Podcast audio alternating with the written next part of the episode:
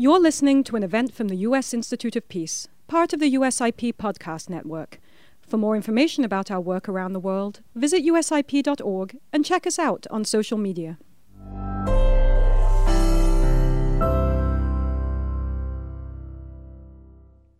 Hello, everyone. Thank you for joining us today. Uh, it is a pleasure to be here with my colleague Bilqis Ahmadi and Wajma Forough, who has worked on local peace building by engaging and mobilizing local peace builders.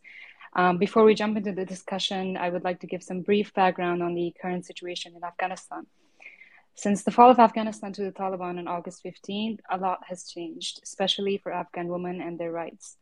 Activists and peace builders are in one of the most challenging environments. Um, they have been continuously suppressed by the Taliban. Many have disappeared and have been abducted by the Taliban freedom of speech is limited for everyone, especially activists. Um, with the exception of one or two sectors, women are absent from the workforce, leaving thousands of women unable to feed their children and family, and many have been forced to start begging on the streets. Um, women have been completely removed, removed from the government and from decision-making positions. Um, a country that has that was already one of the poorest countries in the world um, cannot afford excluding half of its population. Um, on January 18th, the UN High Commissioner for Human Rights, in an open debate at the UN Security Council on Women, Peace and Security, said the situation that now faces women human rights defenders and prospects for women's full participation, shaping and building peace are vastly worse. And this reality resonates a lot with many human rights um, and women's rights defenders and peace activists who have been targeted by the Taliban uh, in the last couple of months in Afghanistan. So I'd like to pose a question here um, to both Bilqis and Wajma. Tell us about the challenges that activists and peace builders are facing in Afghanistan and ways those challenges should be or could be addressed. Whose responsibility is it to ensure peace builders and civil society actors are protected and have a space, a safe space to operate in? We'll start with you, Bilqis. Thank you. Thank you, Asma. It's good to be here and also being with Wajma on this uh, uh, Twitter space. Um, I think in order to put things into perspective, I would like to start with how things uh, for women have changed since August 15. Before we dive into that, I would like to list um, the gains that Afghan women and girls um, have uh, achieved in the past 20, 21 years or so. Uh, the list of gains is long and I don't think we have enough time to even list all of them. Um, but to me personally, women's presence in all sectors and at all levels in government, private sector, and in non-governmental organization was an indication that the country was embracing embracing positive change in a conservative and patriarchal society. It also was an important lesson to the regional and global community that when opportunities are provided to women and girls, they turn those into tangible results. It's important to note that behind and beside every successful woman in Afghanistan was and is a father, a brother, son, and husband. This is an area that gets very little attention. Um, that uh, men play a very important role in women's um, uh, gains and achievements and so on. So we have numerous examples of traditional men donating their farms and land for schools, men voting for women as their representatives. Um, correct, me if I'm wrong, Wajma, but uh, at one point, I think there were 68,000 women lecturers throughout the country and um, around 8,000 in the security sector, um, over a thousand in the justice and law enforcement sectors. So basically, women have served as cabinet members and diplomats. Uh, they have taken a very active role in lawmaking processes. They were active in science and technology and job creation and so on. Another area where in my view, women have played a very important role was in peace building.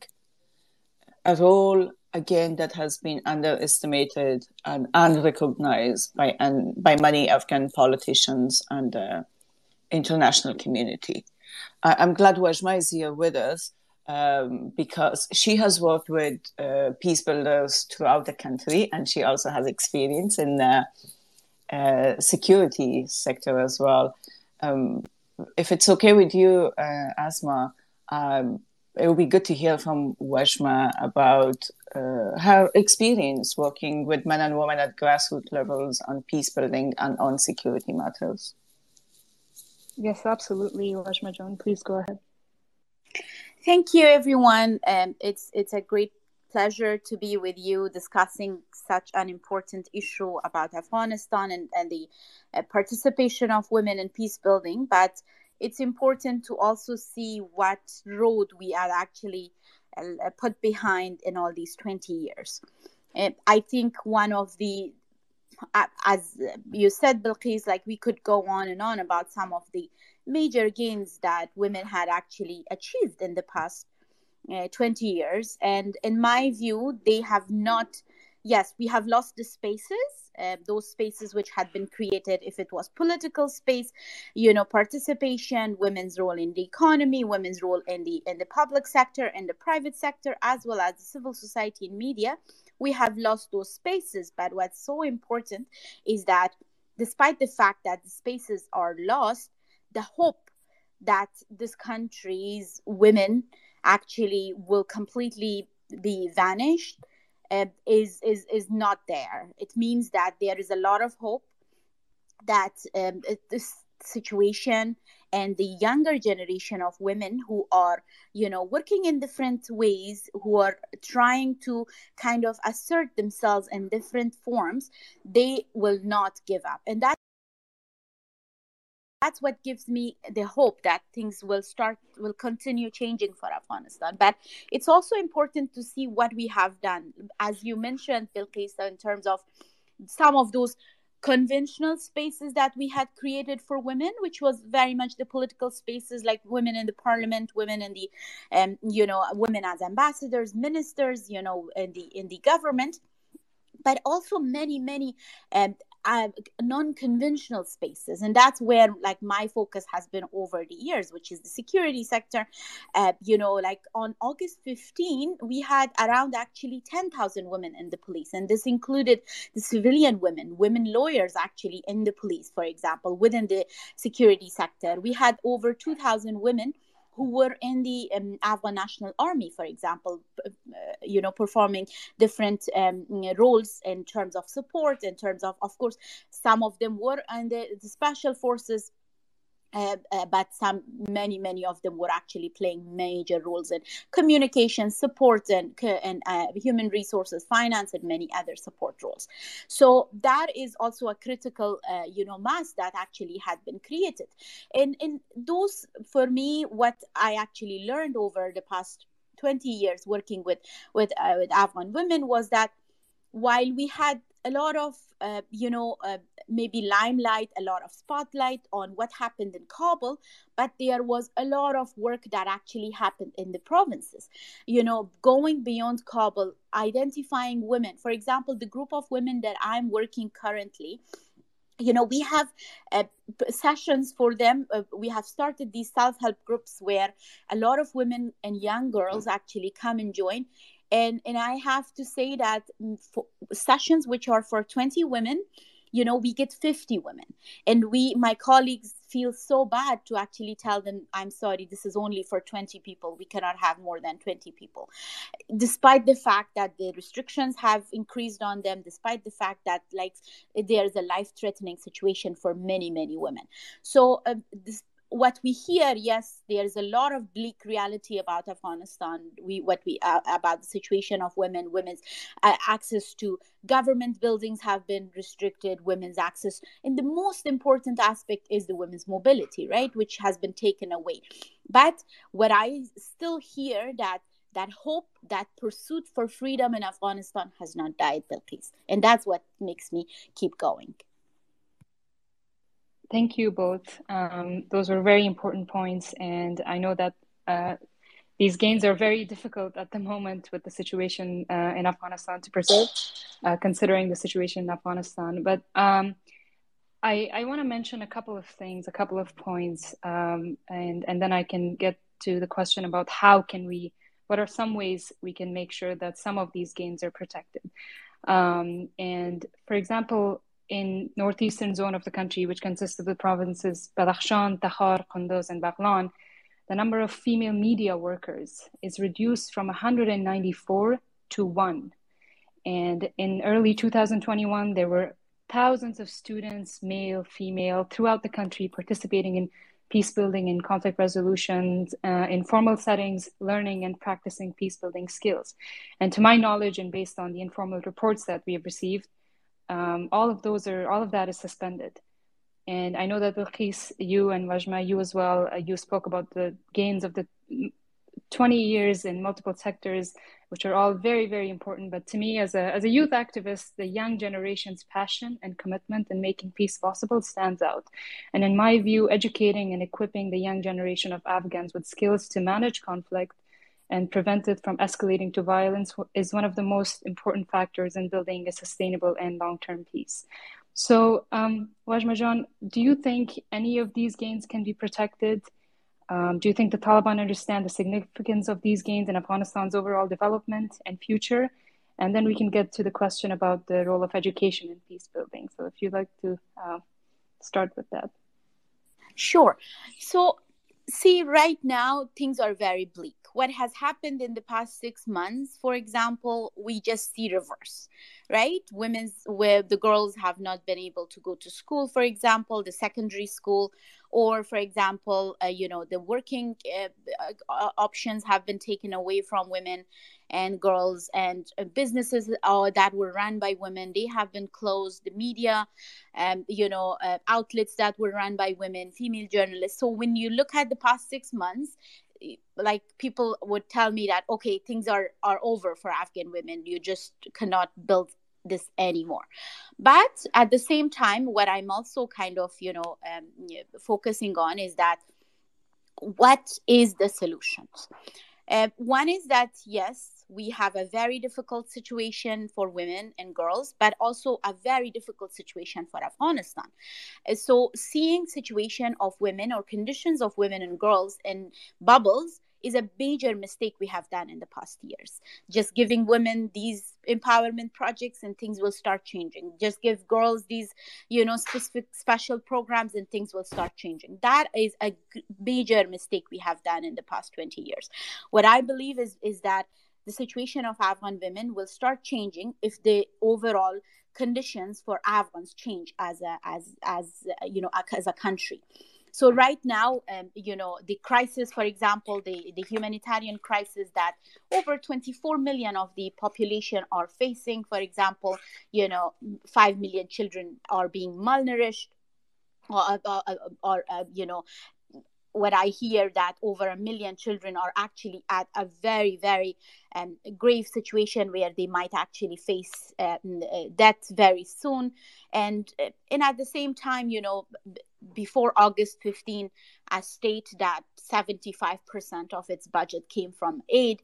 So the overall situation in Afghanistan needs to needs to start changing, and that would only happen if we have, you know, a, a a stable state, right? An administration, a government. And I, because I work uh, with a lot of people beyond Kabul, what I hear from so many women is that, um, in, in uh, families and men, is that we need a strong government in place and that government that can actually provide services to people that can provide some stability to people because remember afghanistan has been in, in civil war in the past you know 30 40 years of its life where people life in uh, the anarchy that was so much evident in our lives and things were worse than actually uh, you know we could imagine. And then that gave rise to the to the taliban coming into power. We we have we have the taliban because we have the civil war of the uh, local warlords the mujahideen and all of those um, power groups that we had in different parts of the country. So uh, we have to remember that we need a stable state. We need a stable government that actually provides services to people. And how is that possible? And, uh, and and at the same time what i also see that we you know like supporting any military intervention or that any military um, you know option is not there anymore. Thankfully mm, the world uh, is also very much tired of continuously investing in Afghanistan. So we have to look at finding solutions internally inside Afghanistan. One of the solutions that I've been you know advocating for is a political solution.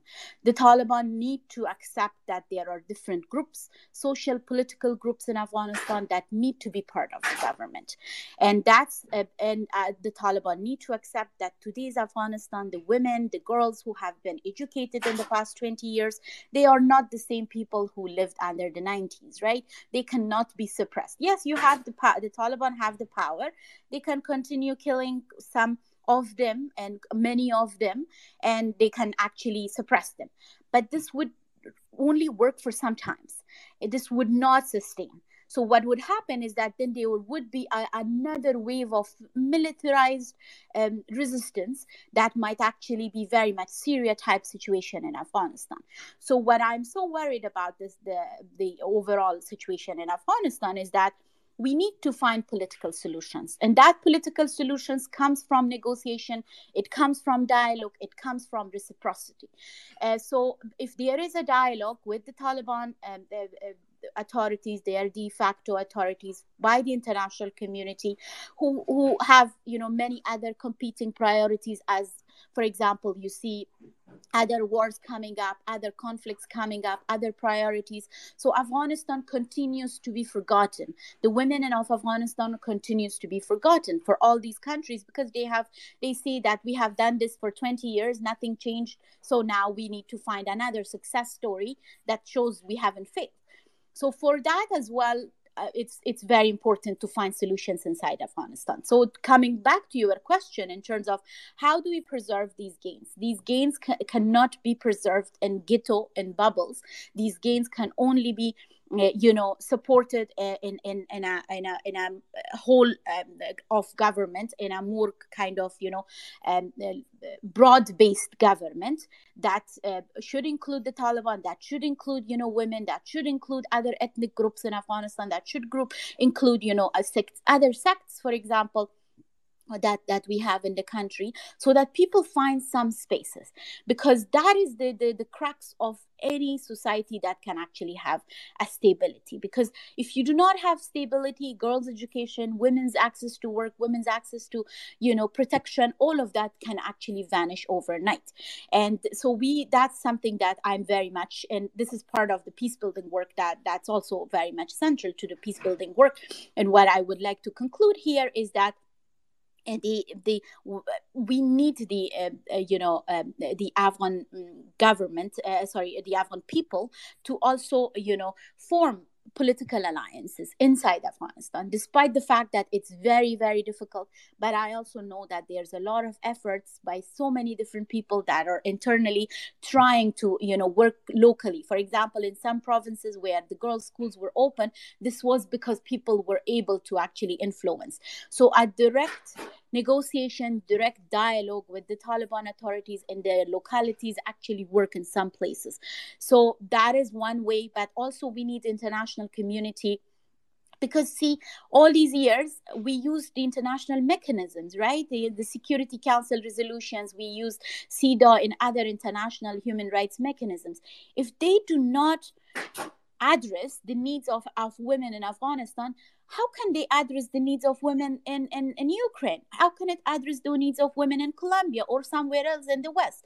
So all of these international mechanisms need to have some teeth, need to have some weight in order to start changing the, the, the situation of girls and women on the ground. So that's also, I very much count on the international human rights mechanisms.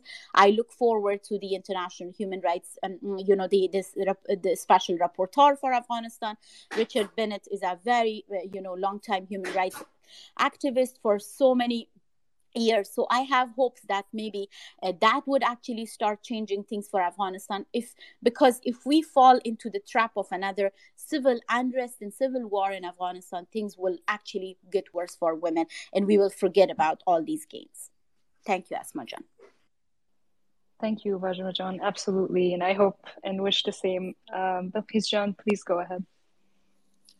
Um, thank you.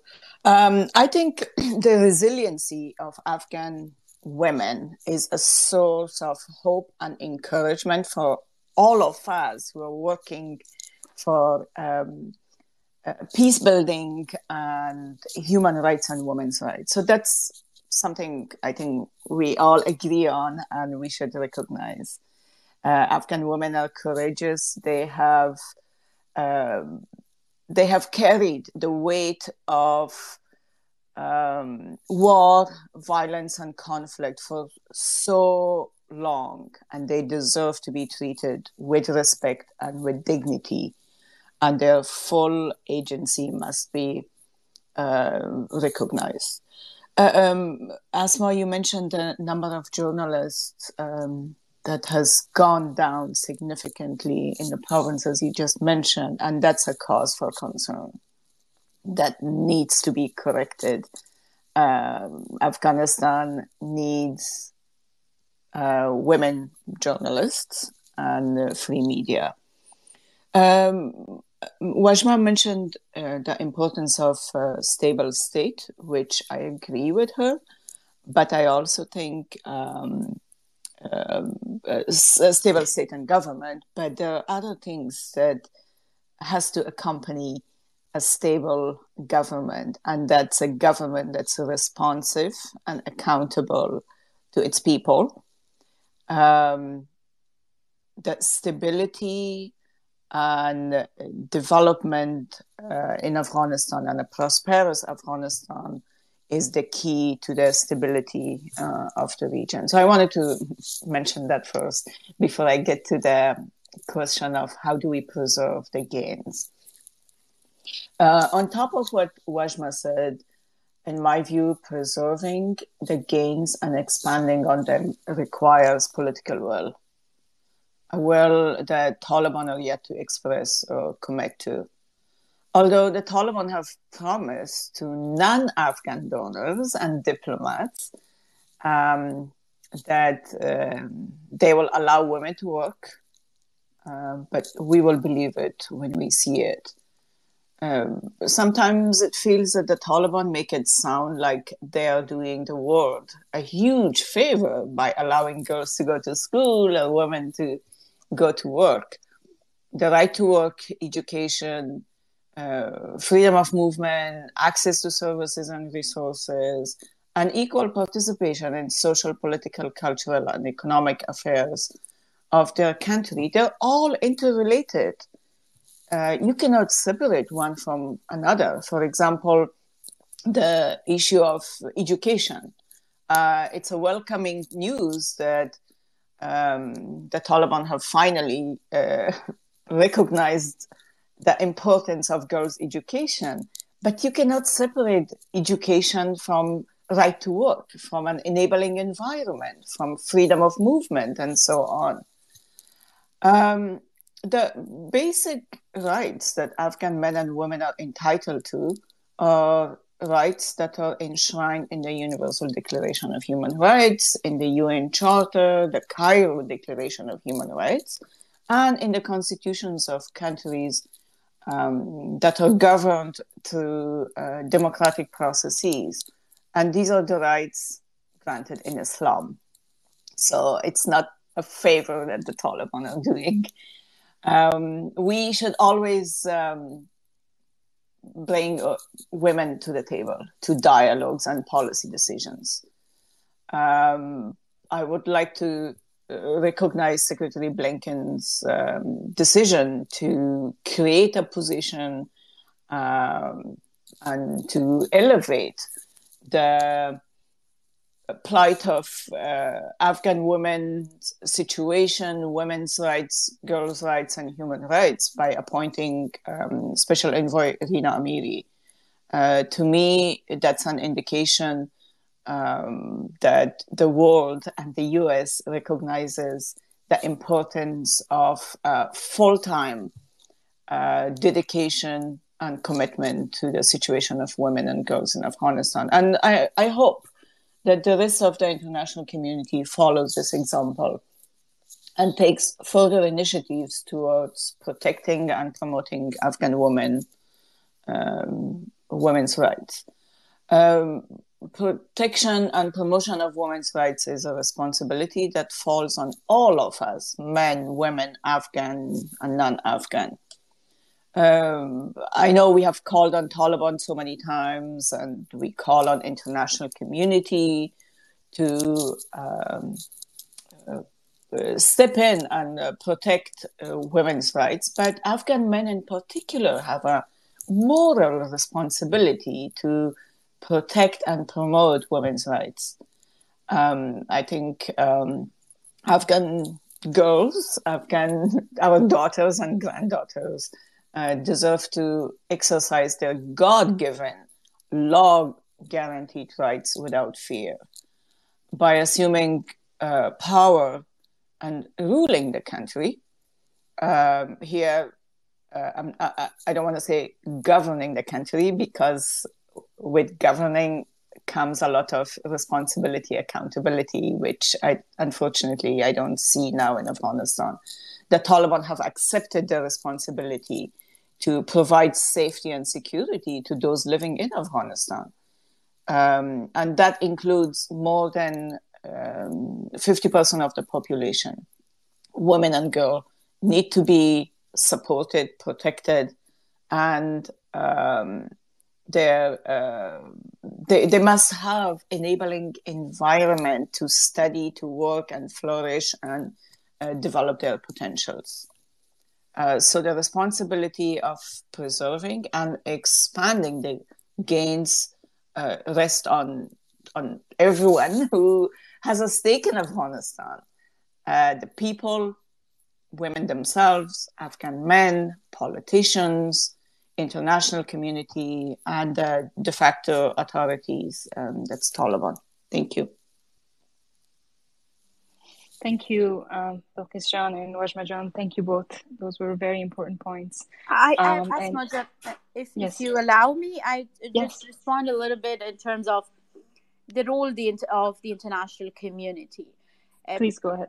Thank you. Um, so sometimes I wonder if there is something called international community because what has been going on in Afghanistan, uh, uh, yes, uh, U.S. role, as a leading role in Afghanistan, and then the European countries, NATO, and other um, you know allies, and they haven't done you know a, a kind of we have not had a lot of instances where they would have uh, responded to Afghanistan in a very collective manner. For example, when you compare uh, to how the world, uh, the international community is responding to the conflict in Ukraine, um, you can see how they have actually uh, kind of neglected uh, Afghanistan. So that's where I'm a bit, uh, you know, hesitant in terms of how much the international community or how much reliance on the international community would help Afghanistan because yes the fatigue is there the past 20 years of their the, the feeling that oh we tried very hard things didn't work we failed now we find another success story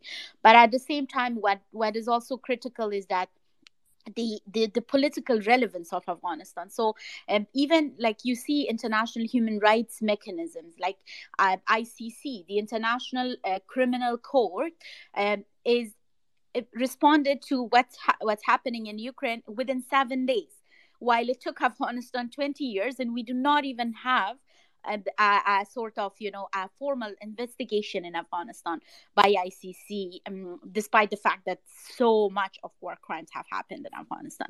So I'm I'm also cautious um, about the political relevance of Afghanistan to the international community.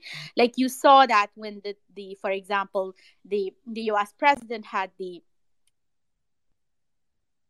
prison uh, uh, speech you did not hear a single time about Afghanistan, while the fact that 40 million people are, are at, at risk in, in, in the country. So what's also happening is that uh, we, I, I, I'm, that's why I focus more on the uh, inside solutions that need to happen inside Afghanistan because we do not have a lot of hopes uh, about the mm, international community. But at the same time, what I'm actually looking for is that, you know, the international human rights mechanisms, that if these mechanisms are not responding, uh, to Afghanistan because remember the six months you hardly find any human rights monitoring by um, uh, report actually by the UN or other agencies human rights organizations um, about what's going on in Afghanistan.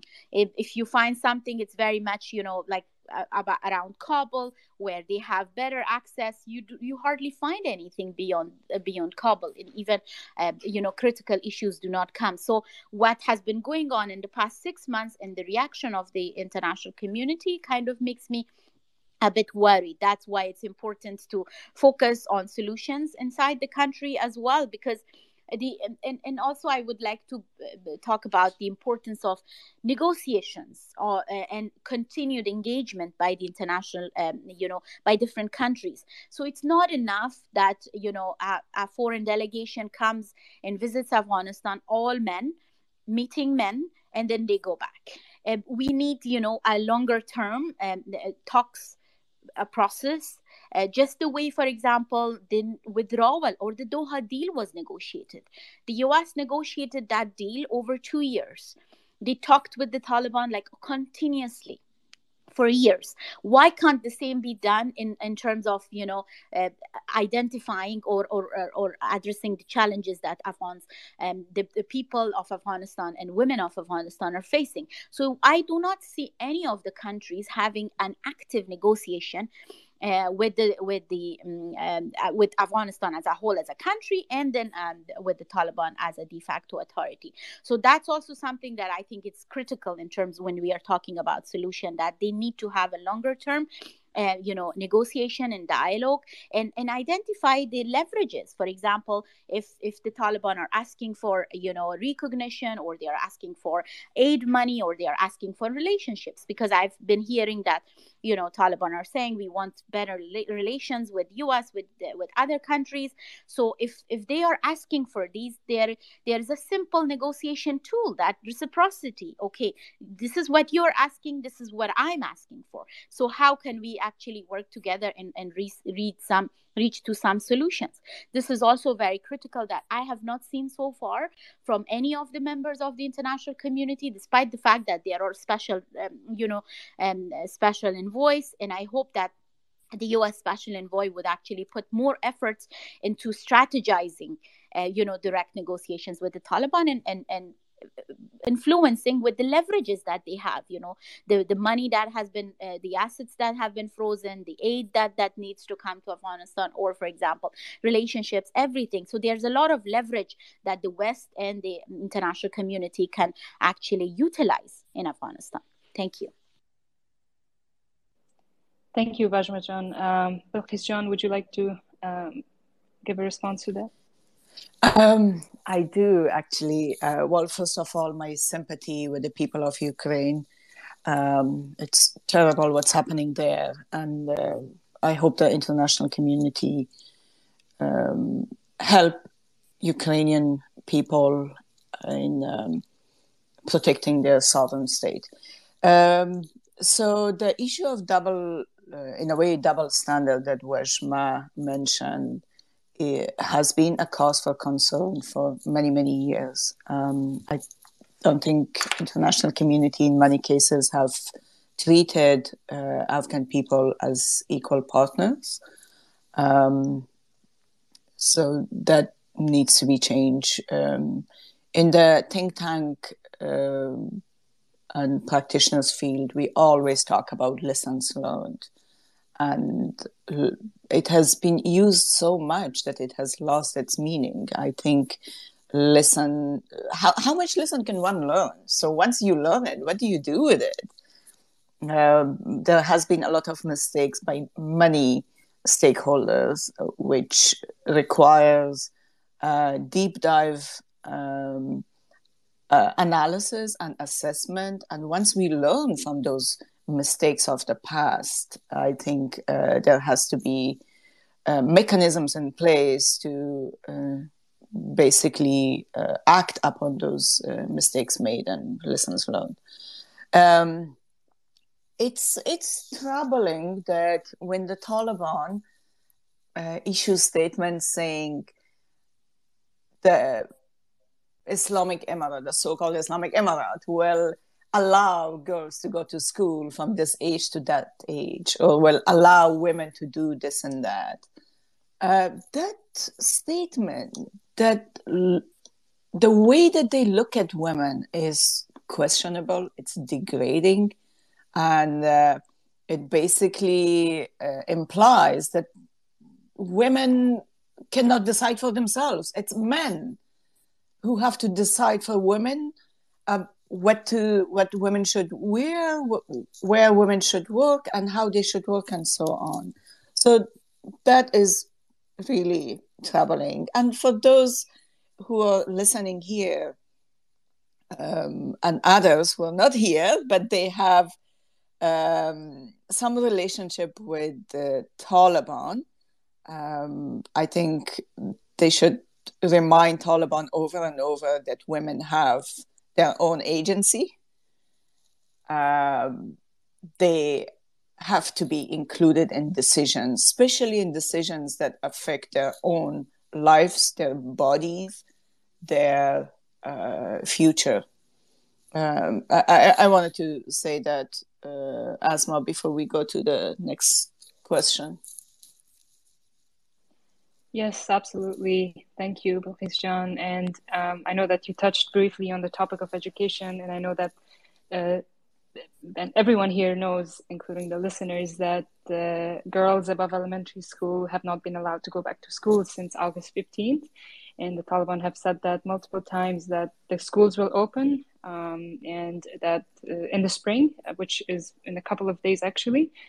Um, but I, I do want to discuss the importance of the ed- education curriculum and the quality of education and who will be deciding uh, who will be deciding that and whether that will remain the same or change or be updated and and how can, how does that impact uh, the mindset of the next generation? Uh, the the type the kind of generation that will be ruling Afghanistan in the next uh, couple of years.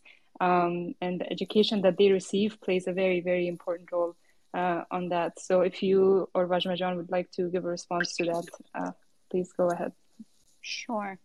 I think, uh, you know, in terms of education, uh, what, of course, yes, the, the girls have been deprived of the right to education and at the same time the, the secondary education. And at the same time um, the teachers for example you know the plight of the teachers that that, that have not been paid um, um, so if you do not have a teacher even in even boys schools what i hear you know on the ground that even boys schools who had female teachers now they they do not have access to education. But at the same time you know my other concern you shared is in terms of the the the curricula. So one is that uh, you know we already the fact that I, I simply uh, find it hard to understand that Afghanistan has always been an, uh, an Islamic country, right? So why are we talking about Islamic, um, you know, curricula? Uh, but then because the curricula we have is already you know developed by by muslims but no um, the, where we hear that the Taliban uh, have actually, uh, you know, been started working on the curricula and, and kind of identified, you know, a, a number of mullahs. And, and just to be a mullah it doesn't make you an educated person. Yes you might actually have we all when i like i went to to the mosque when i was a child and i learned qaidi baghdadiya like many other afghans and that's you know a lot of basic um, education that you get in the mosque. So if a if a mosque if a mullah has not actually been educated has not gone to school has not gone to uh, has not actually learned writing and reading and understanding tafsir and all of that then how can you expect that they would be able to provide these uh, uh, you know and the um, uh, the, the education that's needed. So that's a, of course is a major concern.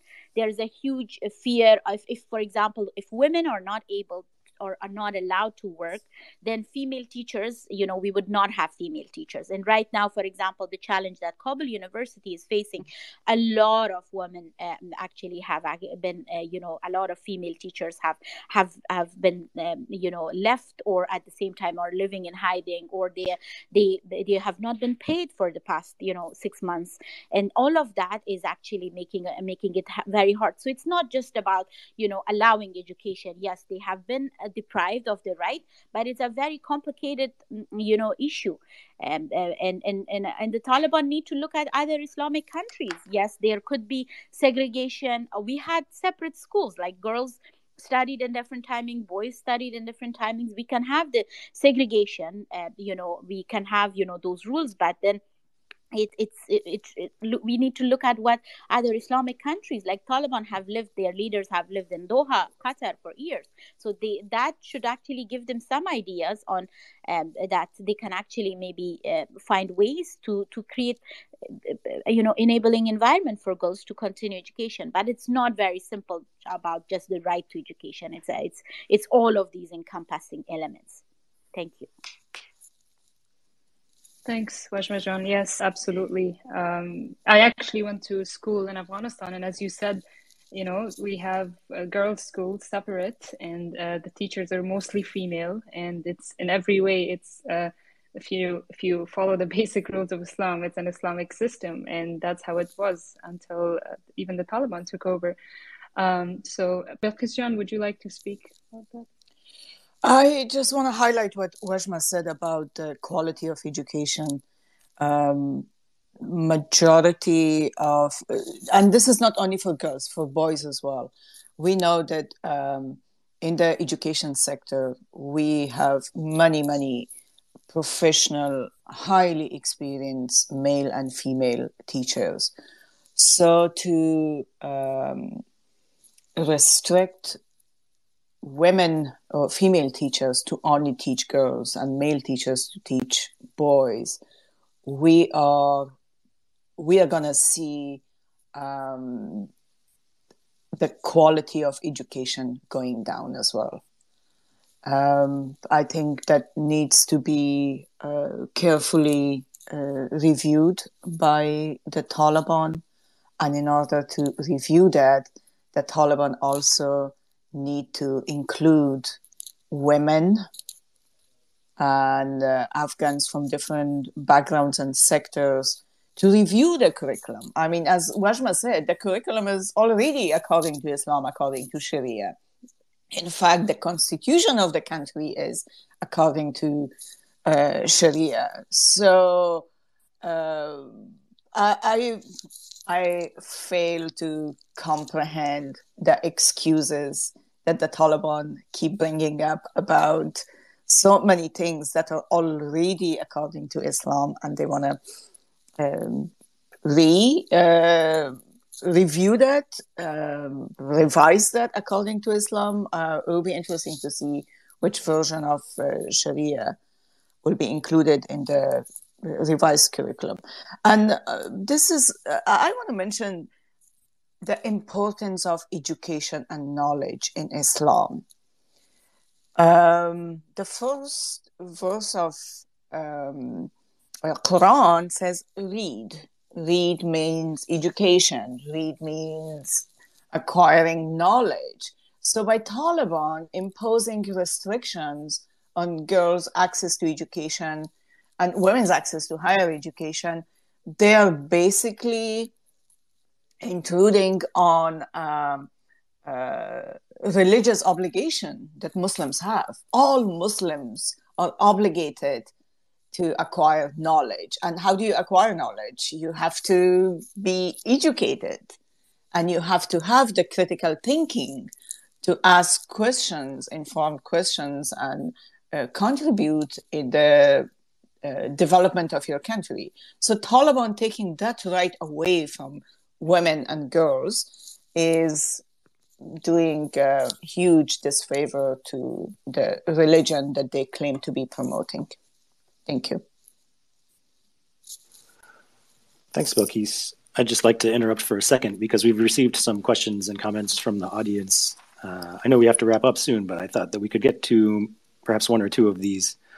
Um, Mario asked, what are the intricacies that shape the role of women professionally and in educational spaces now that governmental structures have changed in Afghanistan? All of you have touched on this in one way or another, but I thought I would put it out there in case you have another thought on that topic. And then we have uh, one other comment as well that I can get to in just a second.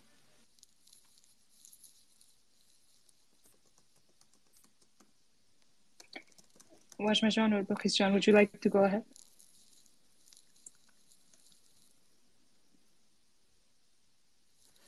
Okay, I can I can go. Um, I think Wajma Jan is uh, on mute.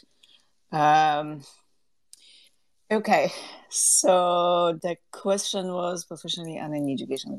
Now, I well, first of all, uh, it's important to recognize that uh, civil society in Afghanistan has played a vital and very important role in delivering services from education, health, and so on.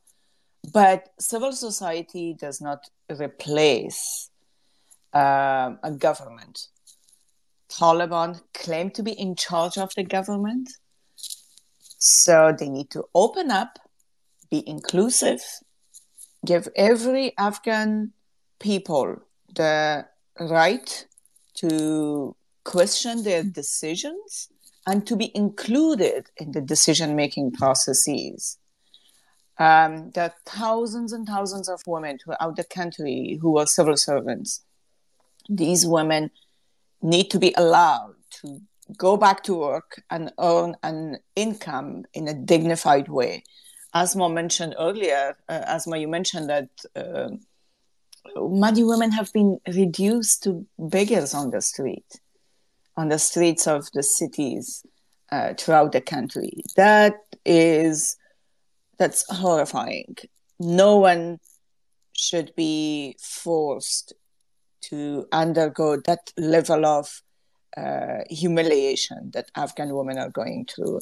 And I also believe that there are some who have um, some level of communication and understanding with the Taliban who can um, bring them um, to understand the importance of women's uh, contribution in the development of the country and also the importance of education and quality education, not only elementary or secondary, that includes uh, high school level. It also includes advanced education um, that has to be recognized and um, by law. There has to be laws in fact, in my in my view, I think there should be laws to punish those who prevent girls and women to go to school and um, to exercise their rights. Wajma, you wanted to say something too? Uh, yeah, you know, like uh, so a practical example. Like I, uh, uh my experience, like I went to madrasa in Pakistan, and it, our madrasa was part of a women organization that was ru- run by you know women leaders. And um, and we had a lot of muslim countries uh, who had actually funded our our school our education we had courses for girls and it was all very much specifically for women. And we learned for example islamic laws as well as general education where also i learned that so many you know women that came from malaysia um, you know egypt many other muslim countries and um, what they were telling us that you know even in with their uh, you know countries in their um, uh, you know um, uh, uh societies there are uh, you know religious uh, sentiments that that are that might be similar to you know what the taliban have learned in their ways of life and uh, they have you know these countries they started having you know specific girls only uh, you know women only organizations women only colleges women only um, institutions. And that's how they started integrating you know into the larger society which of course many people find it problematic. But what i'm trying to say is that there are ways that you know because what i've heard from some of the taliban members uh, saying that you know uh, we have built our forces based on a very rigid you know understanding of of sharia that women are are have to be kept very much contained.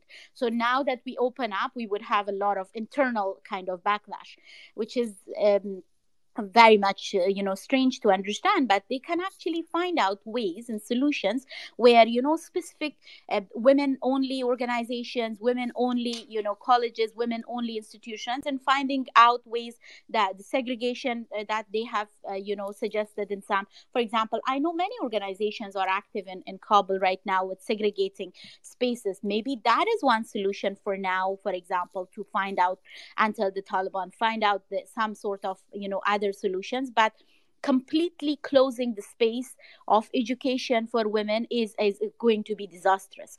On August 15, we had at least 40% of the workforce comprised of women, which was 30% in the civil service, but also we had, you know, 10% from the informal sector. So this is also an economic burden if you take away the role of 50% of the society and not actually using their powers, their force in the economy, this is also going to be very disastrous, especially like the country has war widows. Millions of women are war widows. What do we do with that? And they are responsible to feed their children. Many women who came to the police, for example, I remember they were war widows. What what do they do? How do they feed their children? So in order to respond to this, this continuous poverty the taliban need to be creative and find out different you know uh, solutions as well. Like that yes we we actually we can continue being muslims but we can continue also getting education. And as bilqis you said they, they, there is literally nothing in the religion. And that's why i was talking earlier that you know many if you are not educated in despite the fact that you might be a mullah that does not make you uh, you know an, an islamic um, you know a, a, a law person or somebody who understands islam because you have to be educated to understand your religion. Thanks, Wajma Just to give a final uh, response to this question, um, I think if women are not allowed to attend elementary school, they can't attend middle school. If they can't attend middle school, they can't ad- attend high school. If they don't attend high school, they can't attend university, and that prevents them from getting any job or becoming involved in any sector of the society. So, again, my emphasis on education and the quality of education and how important it is that girls go back to education, that they're allowed to get a quality education so that they can take part in different parts of the society because it starts at a very low level from high school, from middle school, from elementary school. Um, so just just noting that because uh, I know that the education topic is uh, being discussed everywhere, but um, highlighting the importance of the quality of it as well. Asma, do we have time for one more intervention? Uh, I think we do. Just a few, okay. Okay. Minutes, yeah. Okay. So a few things from my side. Um, Afghanistan belongs to all Afghans men, women, youth, children, Taliban who are now in Afghanistan, and non Taliban.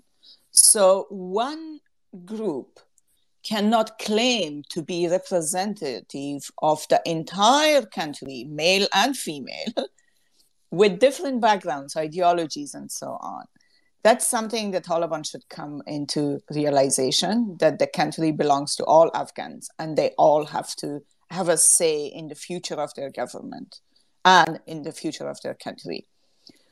Uh, message to the international community, especially to the international media, is that Afghans are peace loving people. Do not judge the entire population by the behavior and act of one segment of the country. I was reading the Taliban's uh, statement regarding the Russia Ukraine situation. Um, I was pleasantly surprised that the Taliban called on all parties to resolve their differences to dialogue and peaceful means and negotiation.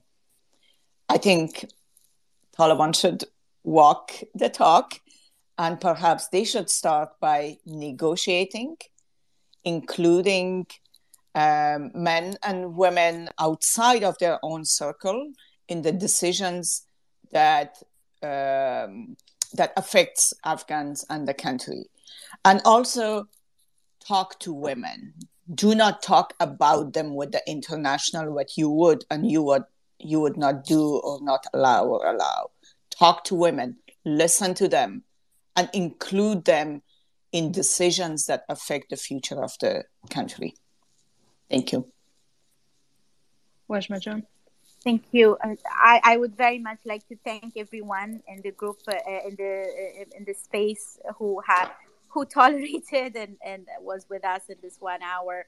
And some of these people, I very much, you know, acknowledge these women, uh, like for example, Asila Palvasha and many other colleagues who are there. Like we have we have had a journey and, and, and a struggle where you know there were days that we thought things will never change and there were days that we were like overwhelmed with the change. So what we did in the past 20 years in afghanistan is that i believe is a very important lesson for the rest of the world that yes you know communities people start changing for the better but it's also important for communities and for people to take the leadership and ownership of their own fate.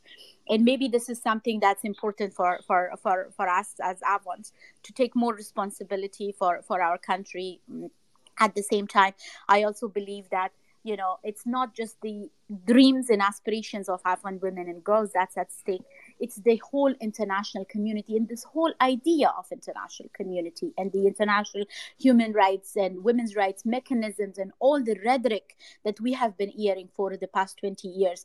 You know we have been we have been awarded we have been receiving you know praises that oh we we were the champions we were the you know courageous women. And then when at when the time comes to stand by by the people and women of afghanistan we didn't have the, that backup. So we very much hope that you know the there is a solidarity across the world for afghan women not just that political correctedness but also uh, you know the real solidarity with the women of afghanistan. Because it's not it's not just the women of afghanistan that that are actually suffering. You know as they say injustice anywhere is injustice everywhere. This is something that I, I very much hope that the, the world would would start uh, you know feeling the importance of standing beside the women of Afghanistan who are fighting for their rights. You saw these girls fighting on the streets, so we need to we need to stand with all of them. Thank you so much. Thank you, thank you both. And I also want to just say a final point that the international organization is operating in Afghanistan, but must ensure that they do not compromise on women's rights and women's access to services and respect and follow the same principles that they follow in their own countries. Thank you. And thank you all for staying here with us and listening. Thank you for listening to this event. If you'd like to listen to more events or explore our other podcasts, visit usip.org forward slash podcasts.